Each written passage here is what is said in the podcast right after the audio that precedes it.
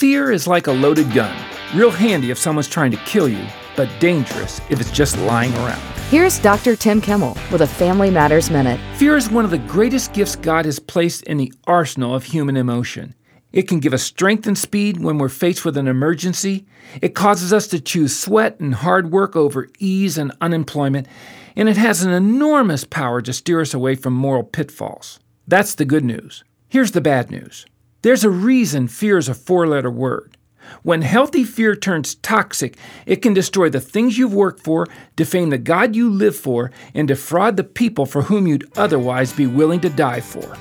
Letting fear rule your family is a recipe for disaster. Left unchecked, it can often cause those things you fear most to become self-fulfilling prophecy. More information about Tim Kimmel's book, The High Cost of High Control, is available at family matters dot net.